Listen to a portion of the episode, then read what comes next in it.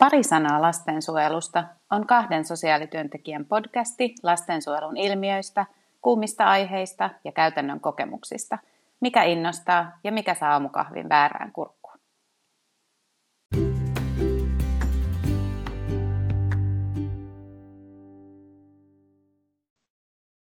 Esimerkkejä epäkohdista ja virheistä, jotka asiantuntijoiden mukaan johtuvat työntekijäpulasta, kiireestä ja koulutuksen puutteesta, ei aina tarvitse etsiä kaukaa tai lukea iltapäivälehdistä. No Hanna, ootko sä koskaan tehnyt virheitä sun työssäsi? No kyllä mä myönnän, että olenhan mä tehnyt virheitä ja missä työssä ei mokattaisiin. Ja toisaalta kenen kaikkien työtä käsitellään aina virheineen lehdissä ja kirjoitetaan jopa kirjoja siitä. Mm, totta. Mä olen aika varma, että jokaisen lastensuojelun sosiaalityöntekijän suurin ahdistuksen aiheuttaja on riittämättömyyden tunne, joka tulee eri vaatimuksista, viranomaisilta, asiakkailta, julkisesta keskustelusta ja ennen kaikkea varmaan meiltä itseltämme, kun yritetään tehdä korkealla moraalilla tätä työtä ja jopa niinkin pitkälle, että se sitten voi johtaa välillä joillain työuupumukseen. Niin ja sehän tässä on hankalaa, että koska tässä on niin monta osapuolta, lapsi, vanhemmat, yhteistyökumppanit, kaikilla voi olla myös aika erilaiset mielipiteet siitä, että mitä pitäisi tehdä. Ja aika usein joku osapuoli sitten kokee, että lastensuojelu on tehnyt väärän päätöksen ja jopa virheen. Mm, niinpä. Ja se, että lastensuojelu pitää sisällään julkisen vallan käyttöä ja perusoikeuksiin kajoamista, niin sehän tarkoittaa tietysti sitä, että ei virheitä missään nimessä saa tehdä. Mutta sitten taas toisaalta meillä ei ole samanlaisia käypähoitosuosituksia kuin esimerkiksi terveydenhuollossa on. Ja totta kai lastensuojelulaki määrittelee sitä, että mitä pitää tehdä, kun arvioidaan lapsen etua ja eri vaihtoehtoja punnitaan. Mutta vaikuttavuustutkimus ja sen hyödyntäminen interventioiden osalta käytännössä on kyllä edelleen tosi vähäistä. Niinpä. No, mutta kun me ryhdyttiin tähän jaksoon, niin, niin tota, näitä virheitähän tosiaan on usein, us, useita. Mm. Ja tota, esimerkiksi sellaisia, joille voi nauraa yhdessä asiakkaan kanssa tai työkavereiden kanssa. Sitten on sellaisia noloja, mm. virheitä, mutta ei asiakasturvallisuutta vaarantavia.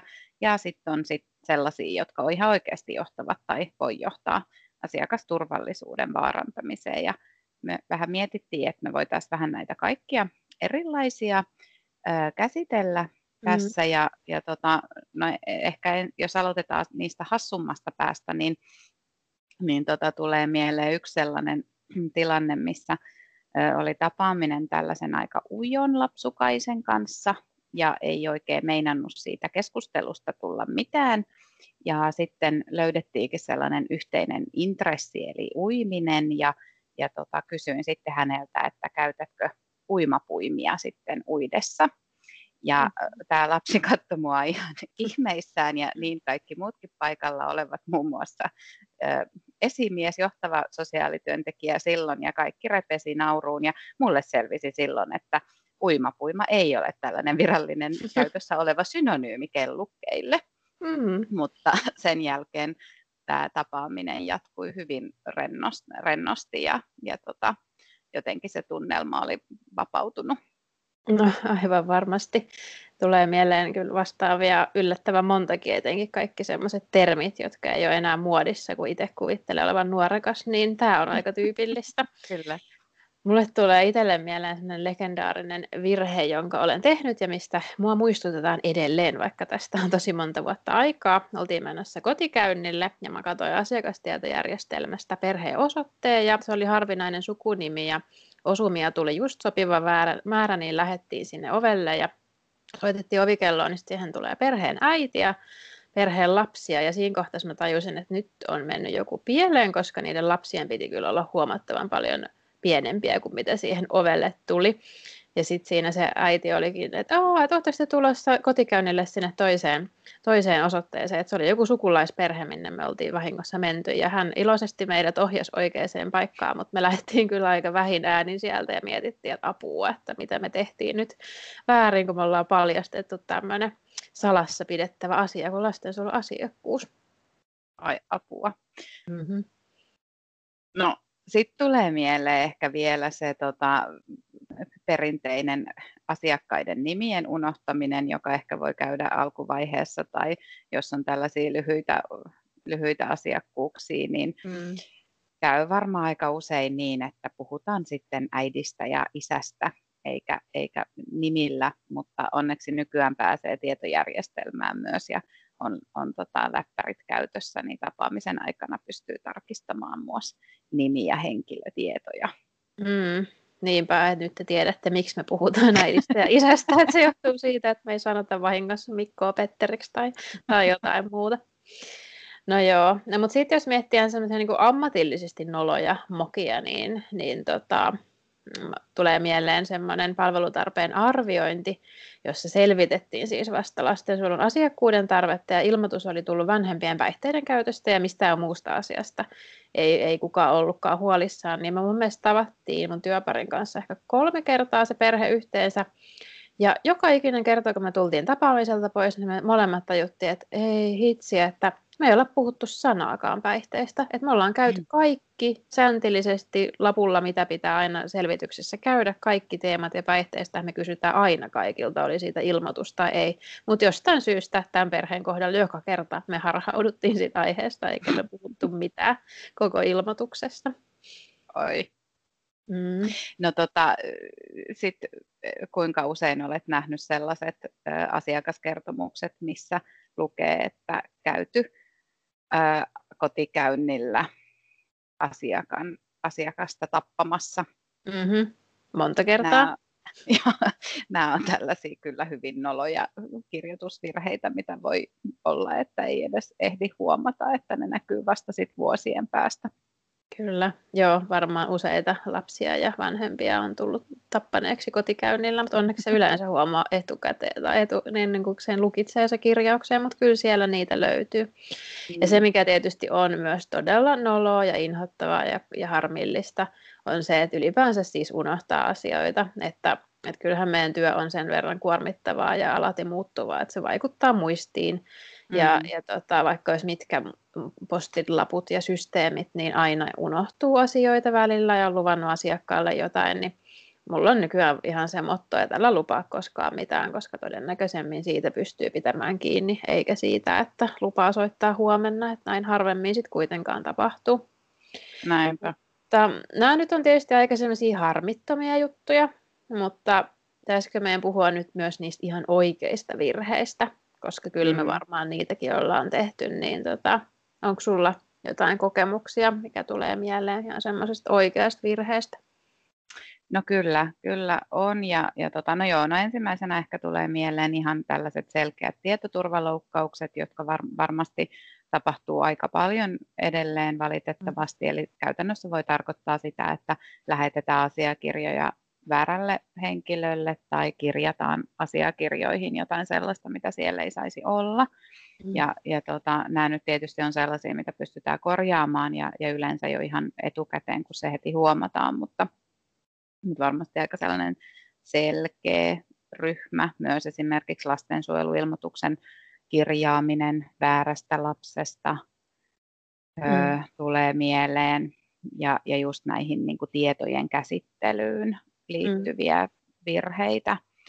Ö, on jäänyt mieleen myös sellainen tapahtuma, missä vanhempi soitti ja, ja alkoi kysyä lapsen asioista ja hän antoi lapsen hetun, joka tietysti oli aika sellainen merkki siitä, että hän, hän tietää jotain tästä lapsesta ja, ja on tämän lapsen vanhempi.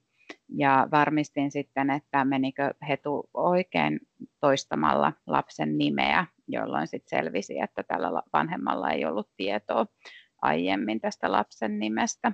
Mm. Ja opin tietysti siitä, että, että tota, täytyy kyllä tässä puhelintyössä erityisesti olla hyvin tarkka siitä, että millä varmistetaan, että kenelle saa luovuttaa mitäkin tietoja. Mm, totta. Ja ehkä noi tämmöiset liittyy aika paljon just tähän tämmöiseen tietoturvakysymykseen ja tiedonantoon. Mulle tulee mieleen asia, mikä on edelleen siis vaivaa mua ajoittain. Siitä on monta vuotta, se oli ihan siellä mun uran ar- alkuvaiheella, kun tota, oli tämmöinen tiukka asiakasneuvottelu, että meillähän välillä on sellaisia tilanteita, missä lastensuojelun työntekijänä joutuu sitten toteamaan, että jos, se, jos ei tämä tilanne muutu nyt parempaan suuntaan, niin sitten seuraavana ruvetaan sitten valmistelemaan sijoitusta. Ja, mm. ja näissä tilanteissa sitä miettii aina sanansa kauhean tarkkaan ja, ja yrittää, yrittää tota puhua niin, ettei ketään loukkaa, mutta on kuitenkin riittävän selkeä.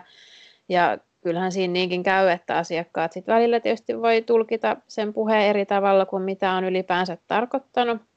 Mutta mulla oli tämmöinen yksi hyvin tiukka neuvottelu ja, ja tota, olin itsekin siinä, siinä siis tiukka sanainen, niin sitten sen tapahtuman jälkeen niin tota, vanhempi sit yritti itsemurhaa ja, ja tota, kyllä mä oon sitä miettinyt, että oliko se jotenkin mun vika, että kyllähän siinä varmasti tosi monta asiaa vaikutti siihen tilanteeseen, mutta kyllä se on mun mieleen jäänyt, jäänyt mm. kyllä tosi vahvasti, että, että ylitikö mä jonkun rajan siinä tilaisuudessa. Yeah. Onko tota joku päätös kaduttanut esimerkiksi kiireelliseen sijoitukseen tai tehty kiireellinen sijoitus tai sijoittamatta jättäminen esimerkiksi? Mm, no on, on ollut sellaisia sijoituksia, joissa on miettinyt, että, että olisiko sitten riittänyt vaikka ehkä enemmän näissä kiireellisissä sijoituksissa, että, että huostaanotot on niin pitkälti niin kuin valmisteltu ja niin miettinyt, että, että olisiko sitten ollut joku toinen vaihtoehto, mutta että mikä mulla on erityisesti jäänyt mieleen on se, että kun on lopettanut sijoituksen, mm.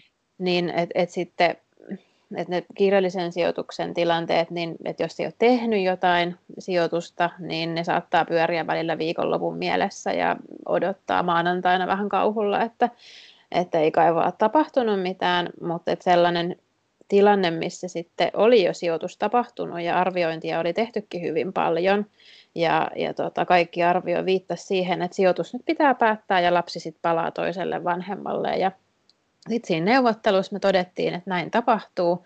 Ja sitten se lapsi katsoi mua jotenkin tosi oudosti. Ja mm. mä en, mulla on vaan jäänyt se mun mieleen jotenkin, että, että se lapsi katsoi mua ja, ja mulle tuli siitä sellainen olo, että voi ei, että mä tein jotenkin väärän päätöksen, että ei se lapsi olisi niin kuin halunnut mennä sinne vanhemmalle. Ja sitten siinä hetkessä niin osoite muuttui toiseen kuntaan ja en mä tiedä vielä tänäkään päivänä, että oliko se oikein vai väärin.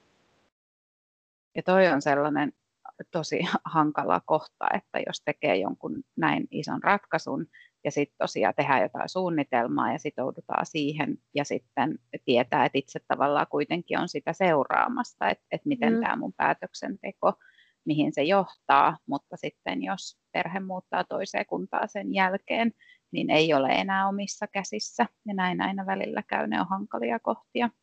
Niin on, ja ylipäänsä työntekijöiden vaihtuvuus, koska jokainen sosiaalityöntekijä haluaa aina aloittaa alusta ja tutustua asiakkaaseen, mikä voi sitten johtaa siihen, että asioiden hoitaminen viivästyy pahastikin, etenkin jos samalla asiakkaalla vaihtuu usein työntekijä. Mä jotenkin mm. toivon, että aikajanat ja sellaiset olisi meillä paremmin käytössä ja osana asiakastietojärjestelmää, jolloin se ei olisi pelkästään työntekijän varassa. Mm. Ja sitten asioita on myös niin helppo tarkastella jälkiviisaana, kun on enemmän tietoja, että jos asiakirjoja lukee niin sanotusti väärinpäin, että aloittaa nykyisyydestä ja menee, menee sinne menneeseen, niin on kauhean helppo viisastella, että no oishan pitänyt tehdä jotain ja oishan tuolloin pitänyt ymmärtää sitä ja tätä, mutta et mit, mitä se tilanne on oikeasti näyttänyt ilman sitä tietoa, mitä on juuri nyt ja, ja olisiko aina ollut vaihtoehtona toimia toisin, niin se ei ole kyllä ihan yksiselitteistä. No ei, ja ylipäänsä kaikki muutokset perhesysteemeissä on aina jonkinlainen mysteeri meille kaikille. Ja, ja on myös niin, että on aika paljon tietoa, mitä lastensuojelun työntekijät ei koskaan saa perheeltä tietoonsa, niin kyllä meidän täytyy toimia tosi usein sen olemassa olevan tiedon varassa, ja me tiedetään itsekin, että se ei ole se koko totuus, mutta silti päätös on tehtävä. Mm. Ja sitten joskus me toimitaan myös olemassa olevien resurssien varassa. Mm. Tätä ollaan jouduttu esimerkiksi päivystyksessä, kun tulee samankaltaisia pahoinpitelyepäilyjä, niin miettimään, että miksi me hoidettiin viikko sitten vaikka yhdellä tavalla ja nyt samantyyppistä toisella tavalla. Ja, ja niihin on aina hyvä niin kuin pysähtyä, että oliko tässä jotain niin kuin siihen yksilökohtaiseen arviointiin liittyvää eroa vai johtuiko se siitä, että oli vaikka erilaiset resurssit. Mutta mä ajattelen, että se on tärkeää, että just ymmärtää, että mitä kaikkea tutkitusti vaikuttaa myös päätöksentekoon. Mm, niinpä. Ja sehän tiedetään tutkimuksista, että esimerkiksi kellonaika, että onko aamu vai iltapäivä, maanantai vai perjantai, ootko sä syönyt, niin tämmöiset asiat vaikuttaa siihen, minkälaisia päätöksiä ihminen tekee, niin kyllähän nämä jotenkin pysäyttää välillä ajattelemaan, että, että mistä se arviointi koostuu milloinkin. Niin, ja niistä ei kyllä kauheasti puhuta myöskään, mm, ei. Että, että nämä va, niin kuin vaikuttaa, vaan yritetään kauheasti ehkä löytääkin siitä itse juuri mm. sen lapsen tilanteista. Öö, no mutta Tuuli, vastataan nyt tähän meidän kysymykseen, että saako lastensuojelussa tehdä virheitä? No kyllä se mun mielestä on niin, että lastensuojelussa ei saa tehdä virheitä, mutta on tiedostettava se, ettei kukaan kuitenkaan pysty tekemään lastensuojelua niin, ettei virheitä koskaan sattuisi, niin kuin tässä meidänkin useista eri esimerkkeistä on kuultu. Että tärkeintä olisi luoda sellaiset rakenteet, joissa virheet ei ole kohtalokkaita – ja rakenteet, joissa myös työntekijä selviää virhearvioinneista ilman suuria henkisiä kolhuja, koska lastensuojelun pitää kuitenkin olla sellaista työtä, josta voi oikeasti selvitä. Mutta mm. mitä mieltä te muut olette? Jatketaan Twitterissä.